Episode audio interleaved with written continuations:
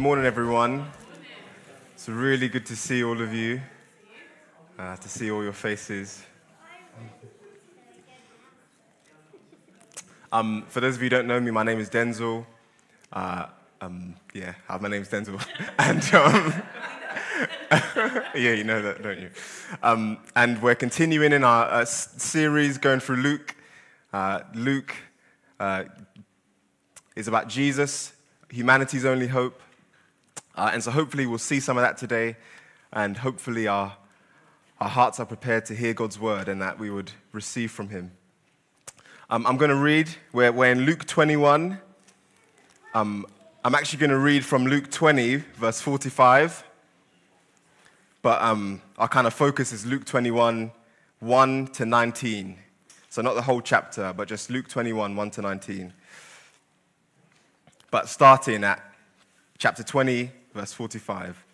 And um, as we go through, feel, as we go through, feel free to keep your Bibles open and to kind of track along with me with the verses that I'm kind of talking about and you know signposting. Um, I'll give us a moment and then I'll read.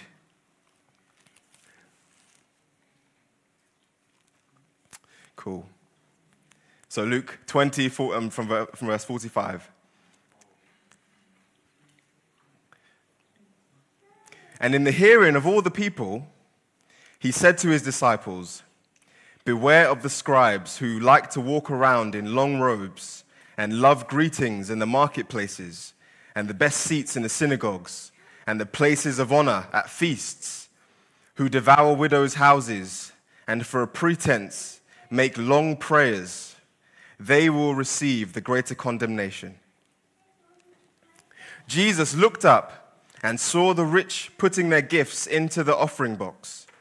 And he saw a poor widow put in, small, put in two small copper coins. And he said, Truly, I tell you, this poor widow has put, more than, has put in more than all of them, for they all contributed out of their abundance, but she, out of her poverty, put in all she had to live on.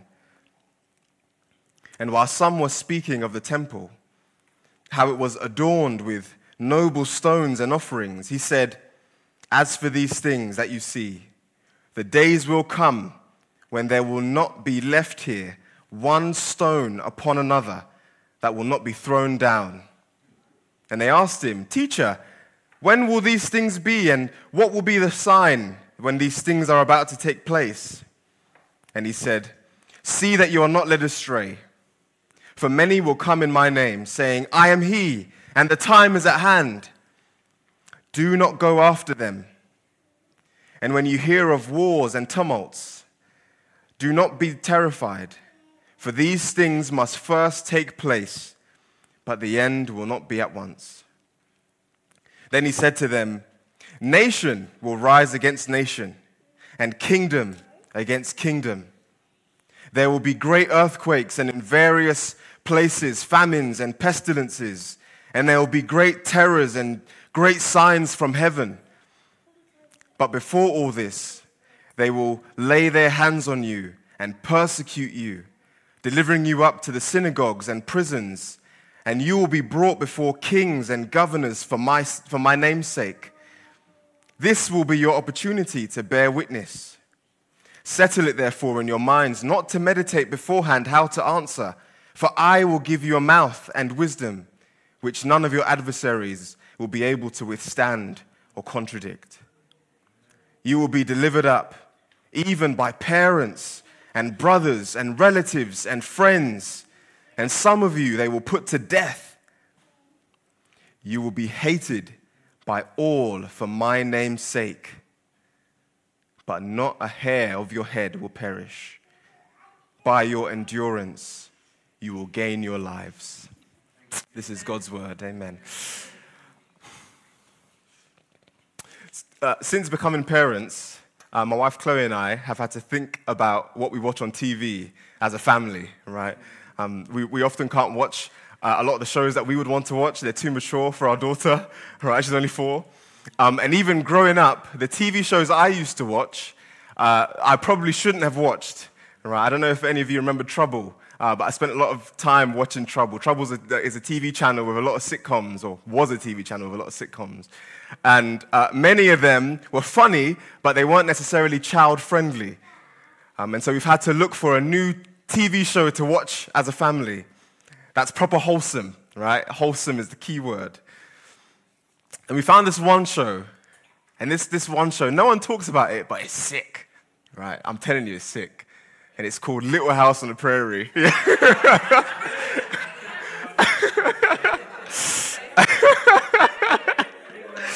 Chloe, Chloe suggested it one day.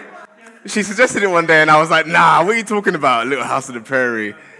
And then I watched the first episode, and I was like, oh, this is good, this is good, I like it, I like it. it's about a family that lives in the fields, they've got a house in the fields, and um, uh, uh, it's five of them. They've got the mum, the dad. They have uh, three daughters, and they have a family dog, right? I think the family dog's name is, is it Jasper? What's the, or the, yeah, I don't know, Buster, something like that. And there's this one episode where there's a rabid raccoon that goes around, because it's kind of set in the 1800s, kind of like, I don't know, 1800s, early 1900s. Um, a rabid raccoon goes around killing their chickens, and it's causing mayhem. And then the trouble is, it bites the family dog, right? And other stuff happens as well, but the drama is that the family has to make a decision as to whether or not to keep the dog or to let the dog go, right? Because how many of you know that once a dog has rabies and once it has symptoms, uh, it's beyond help. Uh, no amount of medical help, no amount of intervention can save it from the inevitable. It's, it's, it's past the point of no return. The, you know, that we, like once virus gets into the system, it's, it becomes incurable. And so, the, again, the drama is the only way to get rid of rabies is to destroy the dog, all right? That is to kill the dog and oftentimes to burn it.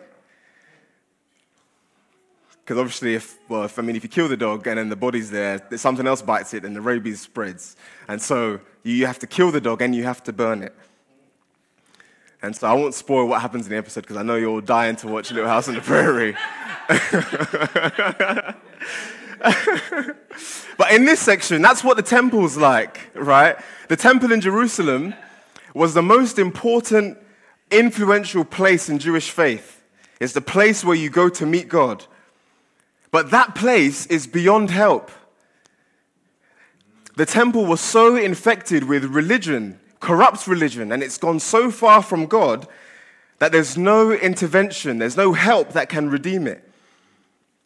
And here Jesus prophesies, that is, he predicts the future, he tells the future, and says that the temple will be destroyed.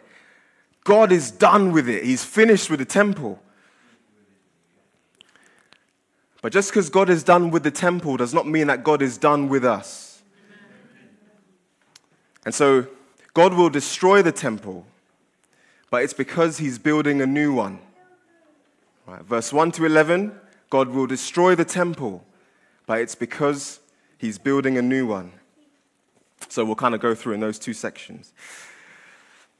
So in the past chapters, we've seen that Jesus comes into Jerusalem the kind of the, you know, the capital, the headquarters of Israel, and he enters as a new king. And he has this distinct focus on the temple. The temple was a place that was physically impressive, right? It was amazing. It was decorated with gold and jewels. And spiritually, it was significant, right? It was the holy place where God dwells. It was a place where sacrifices were made for sins. Um, to go into the temple in some real sense meant that you were moving closer to God, as it were. And the leaders of the temple who had to be in there, they were needed, right? They were important, they were integral. Without them, the temple can't function. They were there to protect its holiness. They were there to shepherd the people. They were there to teach the people and perform sacrifices. And so they were needed. But Jesus had a big problem with the temple. The leaders within it, the shepherds of the people, had become so savage and so corrupted that although they were seen as close to God by virtue of being in the temple, they couldn't be further away from Him. The temple was supposed to be a house of prayer that invited the nations to come and seek God. But if you went into the temple needing forgiveness, you'd walk into a room of you know, kleptomaniacs because everyone would try to you know, take your goods off you. There was extortionate prices if you wanted to come and enjoy the benefits of the temple. That's why Jesus calls it a den of thieves. The temple of God was a, was a place that was full of people who rejected and murdered those that God sends. God's temple of righteousness and goodness was full of crooked, shady people who knew how to get rid of you if you didn't fit within their system. Fun fact in the, in the temple, there were two forms of prayer, right? One, the first kind is that they would pray on the weak and the poor and exploit them. And the second kind is that they would pray to God with many words, and it sounds good and it sounds spiritual, but it's really false and fake. The shepherds and the leaders, the heroes of the people entrusted with the care of God's people, were immersed, they were steeped in deep evil, savage, self involved, deceptive, dangerous. That was the spiritual condition of the place where you would go to meet God. The place that ought to be a garden of spiritual life is a desert of spiritual death. And so the temple became a very impressive, a very gorgeous, a very beautiful cover up for evil and deadness. The temple, or the people in the temple, appeared close to God by virtue of being in the temple but they had completely lost their sense of God and awareness of Him. And that's the context of the story of the poor widow, right? It's possible that the widow herself had been fleeced by the temple. Uh, you know, when it says in, in, in, chapter 20, verse 47, it says, devoured by widows, um, devour widows' houses, it refers to religious leaders who were experts in law and they would use their, their knowledge of the law to, to, to defraud women who had just lost their husbands. And I'm sure listening to this, uh, you know, maybe many of us have in our own experiences or at least have seen this kind of corruption. You know, we know about the so called men of God who use God's truth to take advantage of vulnerable people in order to serve themselves whether they want fame or they want money or they want power. Now, I mean, I, you know, I was thinking of examples, but they, genuinely, there's too many to name. it's, it's, it's just it's wickedness. On the surface, these men of God, as it were, can present like they're close to God, but truly they have no sense of God. They actually use God so that they can resist Him. When we see that, when we notice that, it's, you know, it's obviously wrong to us. It's disgusting, we would call it. But what about us? Is it possible that we have, in our own ways, or we have our own ways of looking okay with God on the surface, or maybe close to God, but really we have lost our sense of God. For some of us, we might stay close enough to God and the idea of church and the idea of God, and we seem okay with Him, but really we're not that open to God. We don't really want Him to have a say in our lives. We're happy to give a portion of ourselves to Him but perhaps we really don't want that much to do with God. And you know, for some of us, it's easy to, to, you know, for that to be our reality and to hide that behind the fact that we show up to church every now and again. But really, we're not open to Him. For others of us, we may not really be open to God because we feel like we don't really have to be We're doing all right. Life is fine. Work is fine. God is that nice add on, right? He's a nice idea. But really, we resist him. For some of us, we might resist God because for us, life has been hard and we struggle and we sometimes believe that God hasn't been there for us. And so we kind of close ourselves off from Him.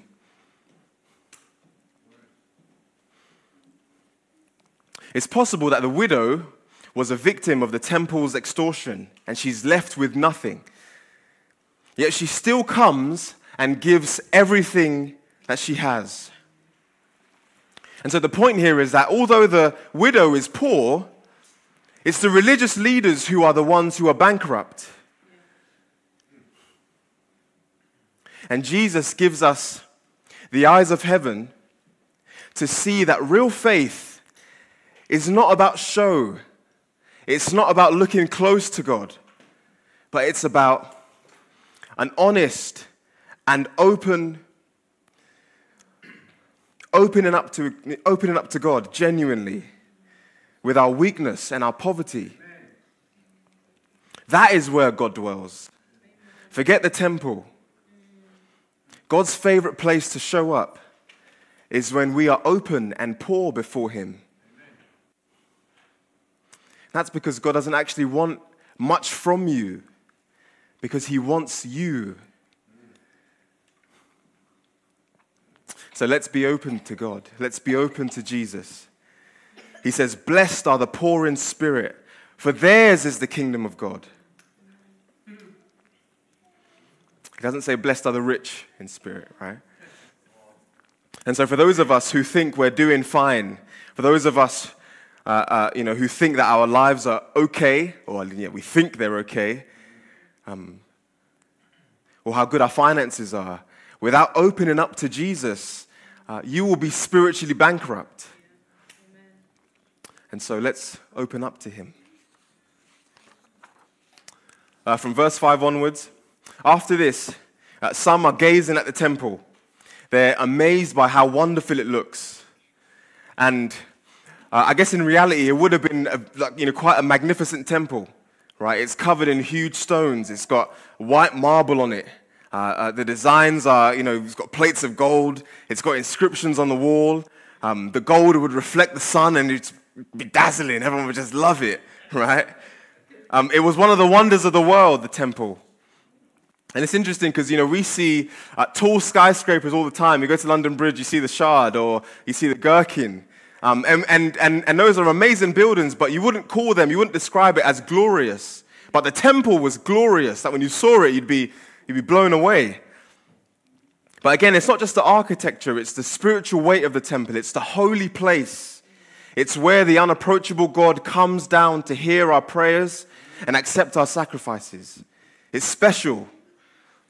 In the Old, in Old Testament, the, like, you know, the temple was, was the place where the, you know, the presence of the Lord, the Shekinah glory, appears.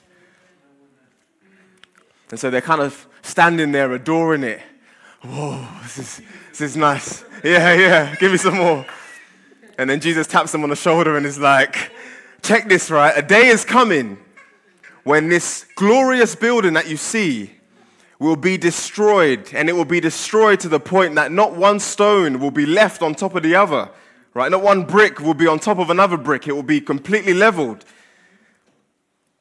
And like Pastor E says, uh, uh, see, I think he said a couple of weeks ago, he says, when Jesus talks, he doesn't miss. Amen. Right? 40 years after that moment, within a generation, the temple was completely destroyed in 70 AD by Titus Vespasian. Uh, um, he was a Roman emperor.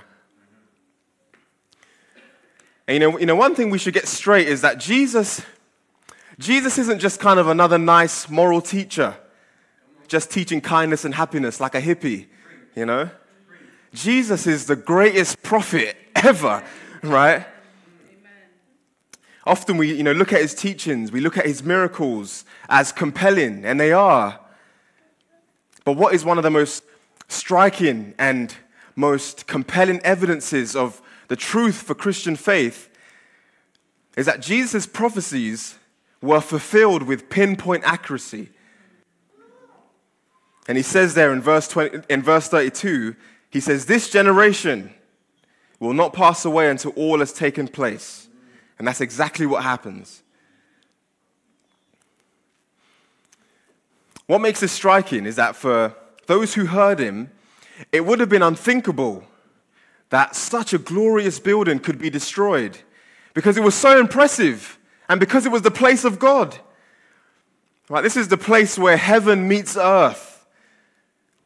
But that's no longer the case. Without a true sense of, of the reality of God in the hearts of the people, the temple morphed from a place where you meet God into a trophy of human power and savageness and corruption and oppressive religion. And God will not be associated with that.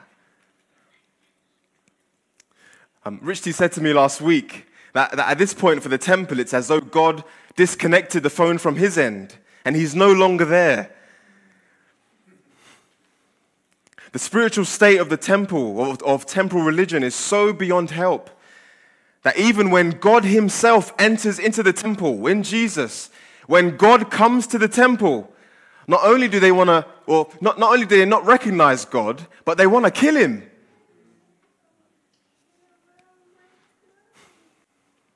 The temple literally has become good for nothing. It only produces evil. It's like salt that has lost its taste.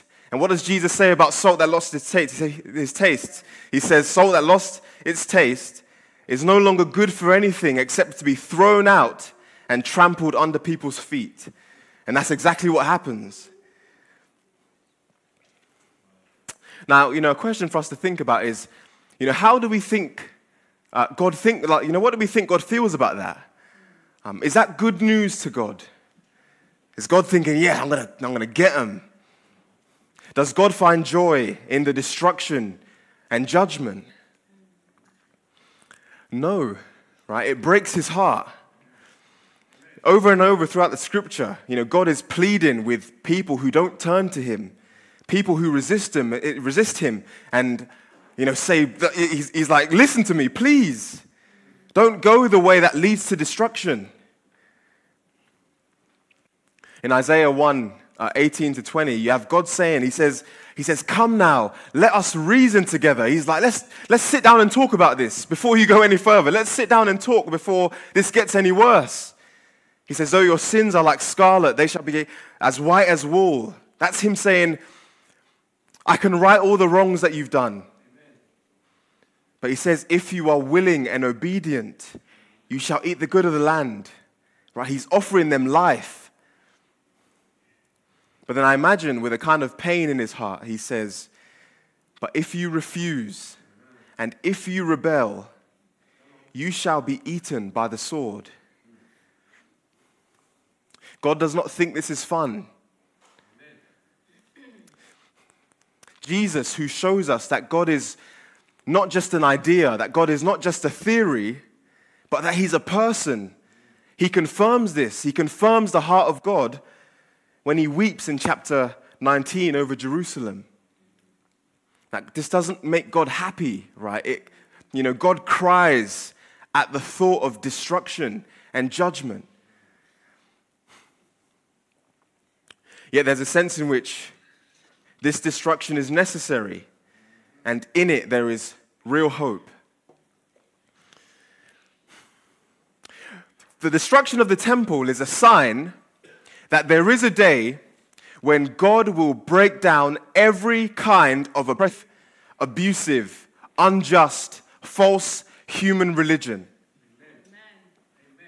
Everyone talks about these days. They're going through a deconstruction phase, right? They're deconstructing what they believe. You've got to break it down in order to build it up. Yeah? Fine. That's, that's all fine and cool. But God will have his time of deconstruction too. God himself will deconstruct and dismantle everything that gets in the way of God, even the temple. He will bring down all of the superficial human greatness and human magnificence that raises itself against God and preys on the weak. and he will break it down brick by brick. Jesus hates that kind of evil religion. And the good news is that he will do something about it. And it will be something. And it begins with the destruction of the temple. In verse 7, the disciples ask, What will be the sign? What is going to show us that this is happening? Uh, and before he answers, because he gives an answer in verse 20, which we'll look at next week, he prepares them and he encourages them.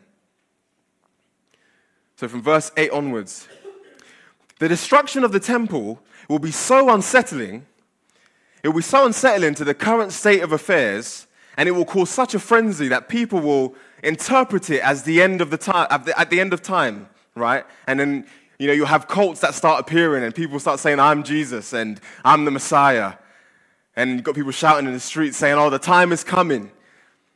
And Jesus says, Don't listen to them. Don't listen to them.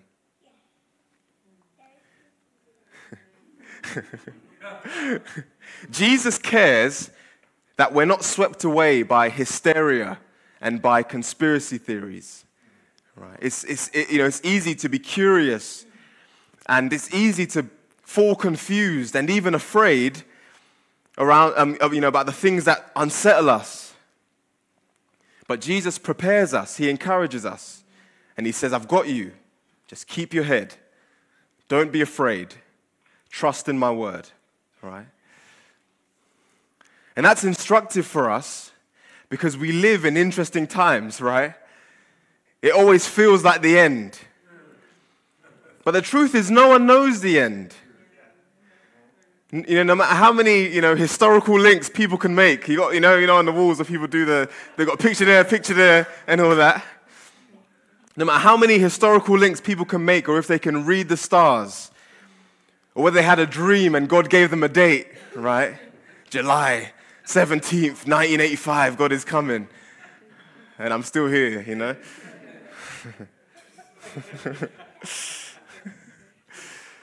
Jesus says no one knows the day or the hour. All we are called to do is to keep a cool head and trust Jesus. That's what Jesus calls us to do. He calls us to keep a cool head and trust in Him, not in the news, not on YouTube, not on not Facebook, right? That's a word for someone out there. Tell them, come on. there is real evil out there, and it's troubling. But trust that God has given you more than enough in His Word to navigate this world, not with a loser mentality, not with defeatism, but with actual hope and actual confidence that the future for, for us as believers, the future is bright, it's exciting. And we can draw confidence from verse 9. Right? Jesus tells them what's going to happen. But notice he says, Do not be afraid or do not be terrified, for these things must first take place, but the end will not be at once. Now, that doesn't sound like someone who doesn't know what's going on right? That sounds like someone who knows exactly what's going on. That Jesus knows the end from the beginning. You know, for us, we, we understand time through a sequence of events, right? We are blind to the next moment. We're, we're blind to the end of how the sermon's going to end. We're blind to whether or not we'll, you know, we'll make it at home. We're blind. So we see, we see time in a linear fashion, in a straight line, right? But God doesn't see time that way. You know, history is, is right in front of him. It's like a panoramic view, just there in front of him. Again, we see we're blind, and we are there at the next moment, and we're blind to the next moment. We kind of walk in constant blindness. We don't know what's going to happen next. But for God, history is in front of him. And the, the good news for us is that God isn't kind of, you know, sat back just watching it hoping that someone will do something to make stuff better. Right? History and our lives, our you know, history on a big scale, but our lives as personal stories are all being guided by God. Again, we cannot know the future. The future and everything that we worry about is, is out of our hands, but it's not out of control. When it feels like the world is messy and scary, and we fear for our children, and we fear for our own lives, we need to look with the eyes of faith and see that behind all that's going on, the risen Christ, who is faithful and sovereign, stands at every minute, at every hour, every day, every season, with all things firmly under his authority and care.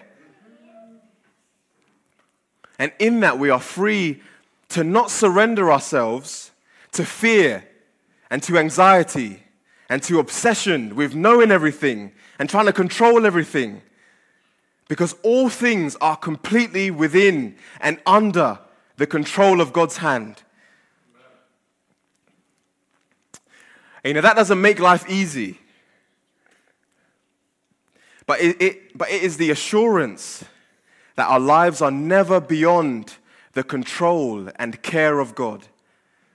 No matter what we're facing, no matter what we're seeing in the news, nothing is out of the, con- the control and the care of God. And again, that's not easy to ingest or to believe. We might agree with it, but we don't necessarily believe it. Because you have Jesus in verse 10 and 11 saying there's going to be wars and earthquakes and famines and plagues and terrors. Right? Jesus doesn't mince his words, does he? And you know, in that, in that verse, I, don't, I, I suggest that uh, it doesn't refer to a one time occurrence where you can say, look, an earthquake happened here, a war happened here, look, it's the end. Uh, but rather, these things happen as repeated cycles throughout human history as God redeems the world.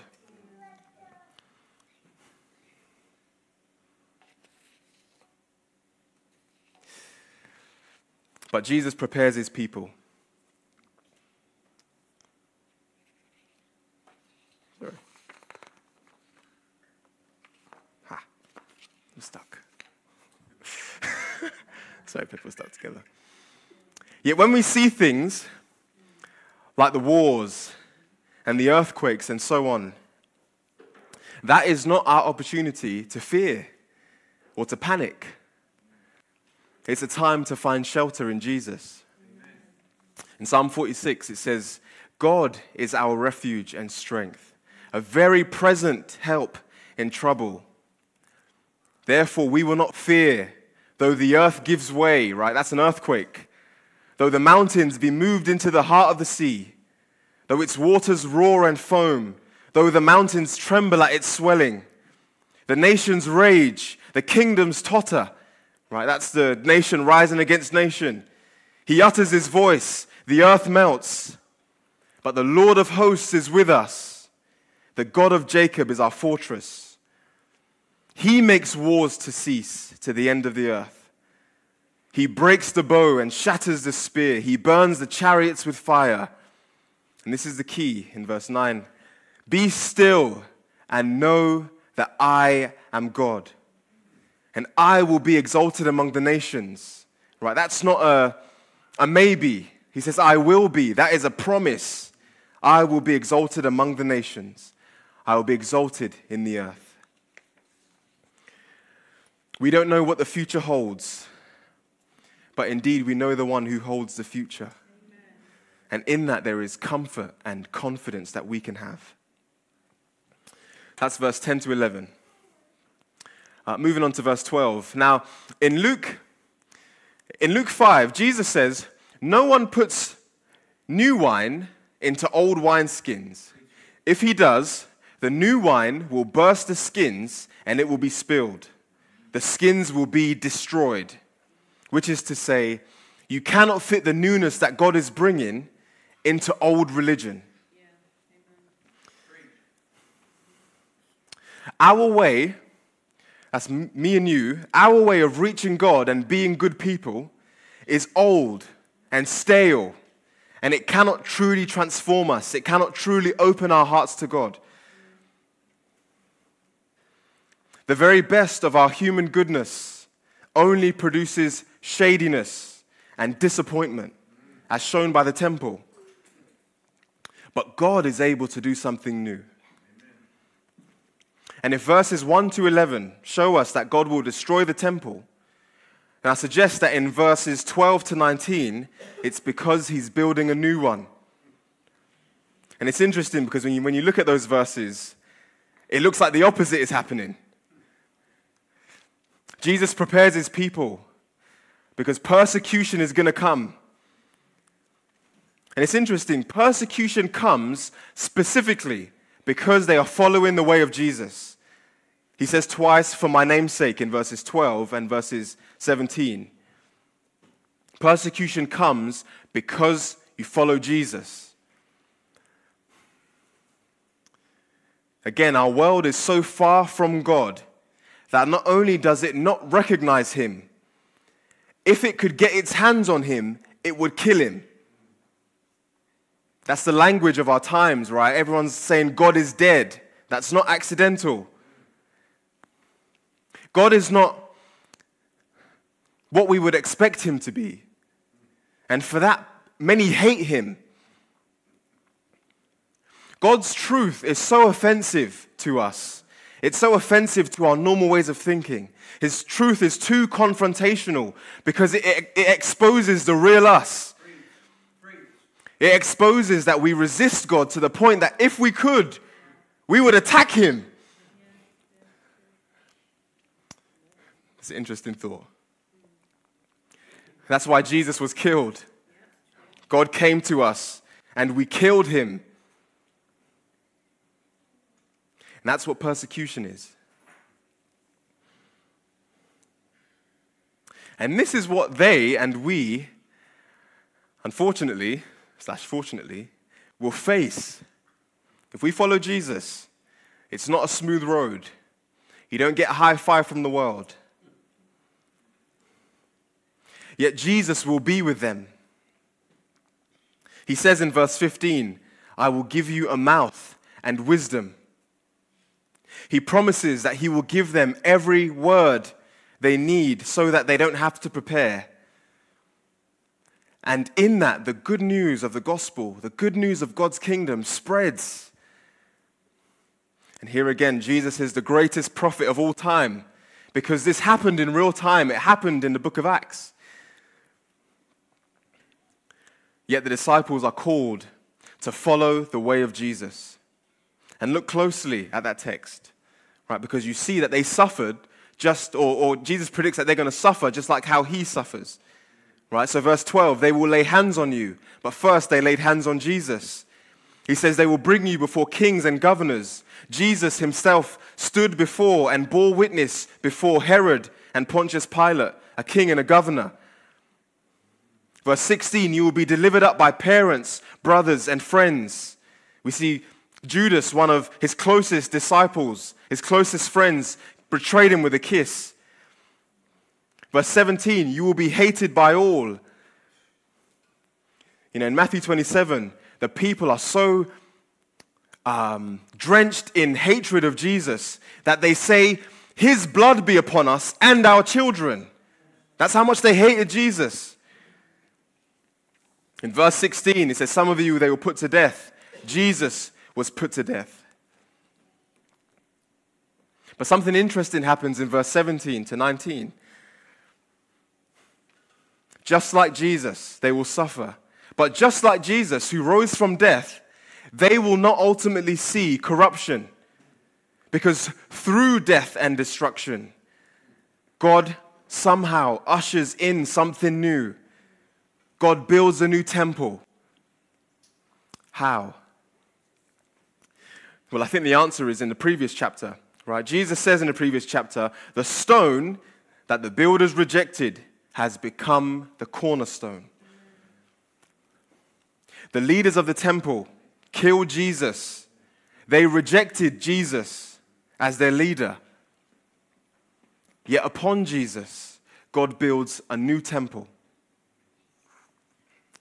God is no longer associated with physical temple buildings. There is a new place where you can go to meet God, and it's in Jesus Christ. If there is anywhere in this world, in this universe, that you need to go to meet God, to find God, to commune with God, to find forgiveness with God, it's in Jesus Christ. Amen. Jesus says, He is the way, the truth, and the life. And no one can come to God, no one can approach God except through Him. Amen. Jesus is the new and true temple. Jesus is everything the temple was pointing to. He is where the fullness of God dwells. In the temple, you have God coming down, the fullness of God coming down to be with his people. And that is what Jesus is. It's only in Jesus as humanity's only hope where anyone can meet God and have fellowship with him. There no longer needs to be a pilgrimage to Jerusalem. There no longer needs to be a Hajj to Mecca.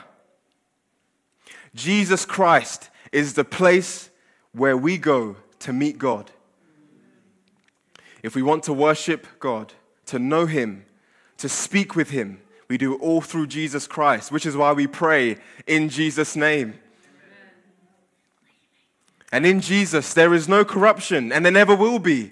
There is no savageness, and there never will be. There is no deception, there is no spiritual deadness, but in Jesus there is only life and the love of God that is ready to embrace us and to accept us and to bring us, to, to transport us to God.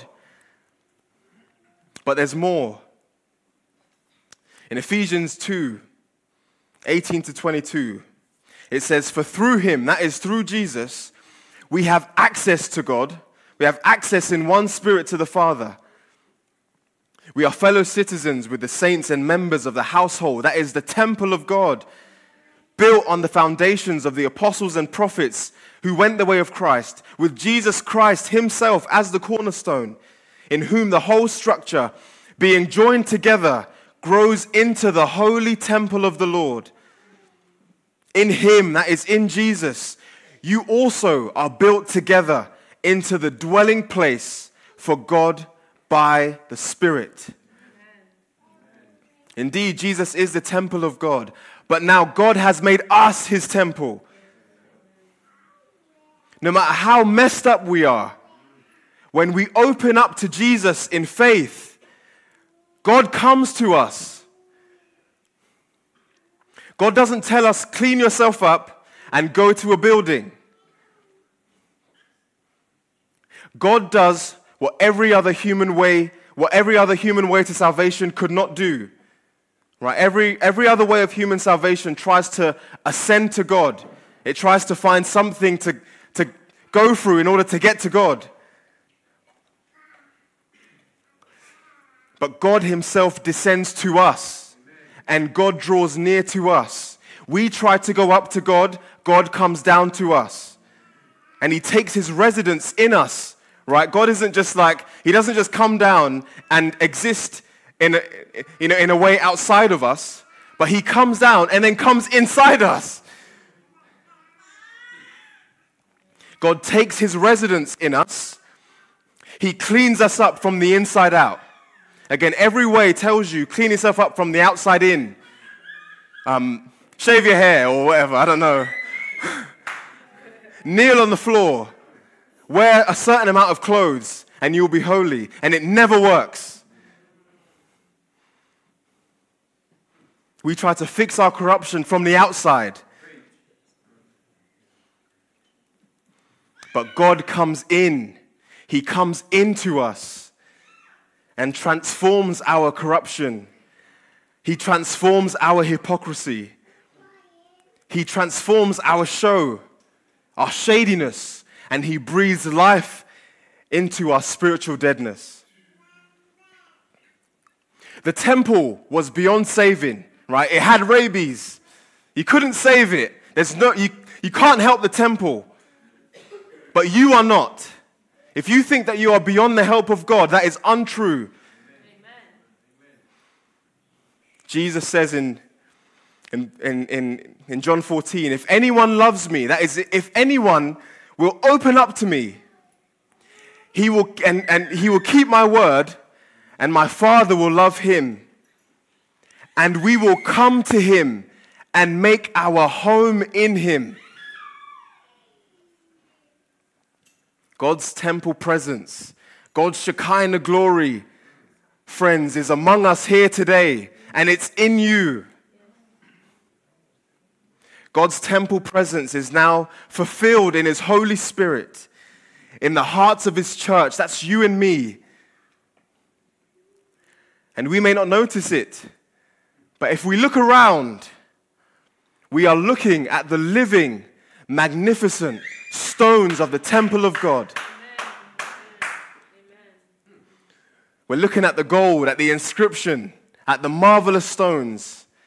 When we talk to each other after church and fellowship and laugh and hug, it's like stones hugging each other.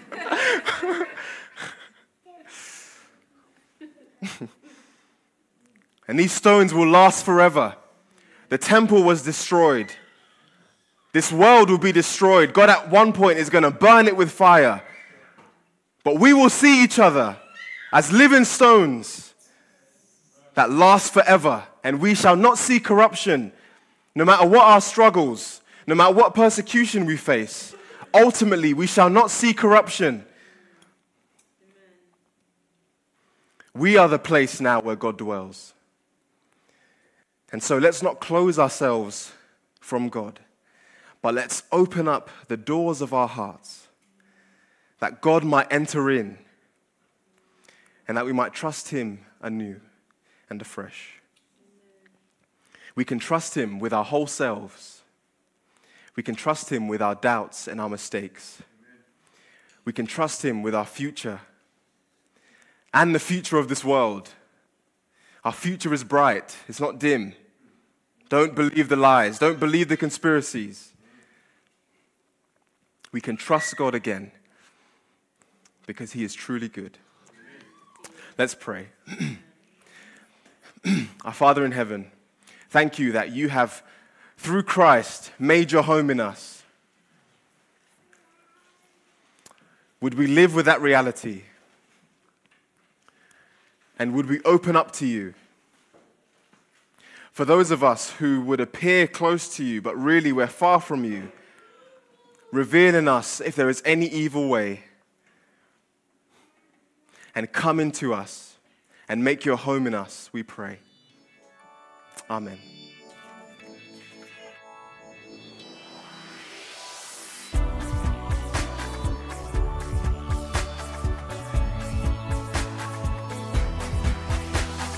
Join us next time for more of God's truth to transform your reality.